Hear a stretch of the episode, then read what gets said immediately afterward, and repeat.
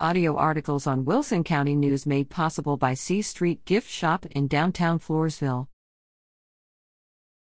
Lieutenant Governor Patrick, BlackRock make pitch for new power plants. Lieutenant Governor Dan Patrick joined with the world's largest investment firm to pitch investors on building natural gas power plants in Texas at a summit held last week in Houston.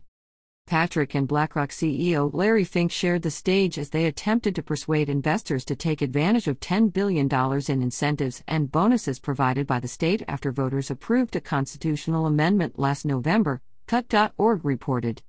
We estimate in this room there's $2.2 trillion, Fink told the crowd.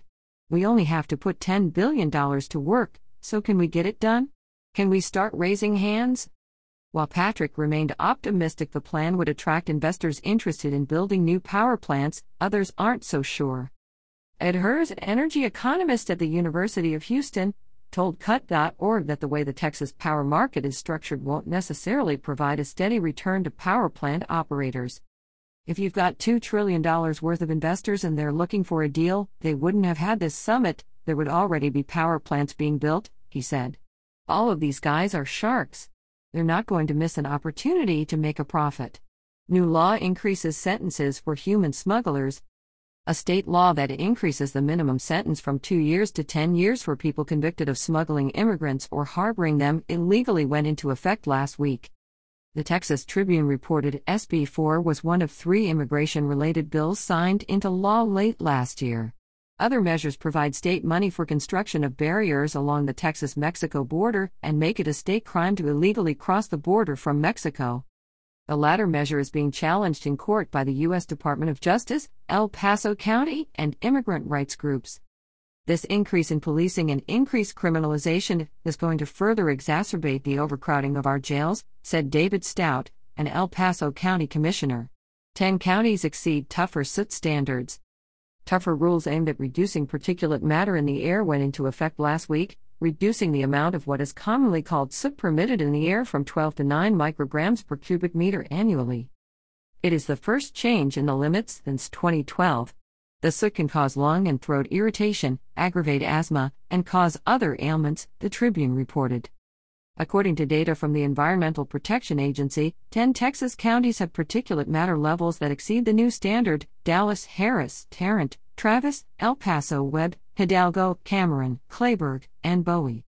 The EPA will take about two years to officially declare which regions meet the new standards and which don't. States will then have at least three years to create a plan to come into compliance. This final air quality standard will save lives and make all people healthier, especially within America's most vulnerable and overburdened communities, EPA Administrator Michael Regan said in a press release. Industry groups and the U.S. Chamber of Commerce have criticized the new rule. Paxton attorneys seek dismissal of securities fraud charges.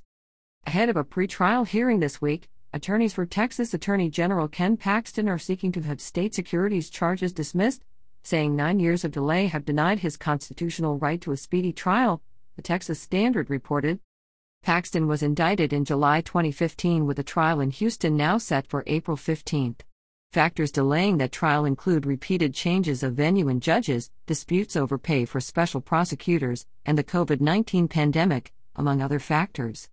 One of the special prosecutors downplayed the motion. I don't think there's much to it, Kent Schaffer said. Many of the delays were caused by things that they did, whether it was appeals, working in conjunction with Collin County to cut off funding, which necessitated numerous court hearings, motions, and appeals. So they kind of brought it on themselves. Meanwhile, the state is on the hook for more than $700,000 in legal bills in Paxton's whistleblower case. He is being sued by four former top aides for wrongful termination. Paxton has denied all wrongdoing in that case. Bitcoin mine prompts noise complaints.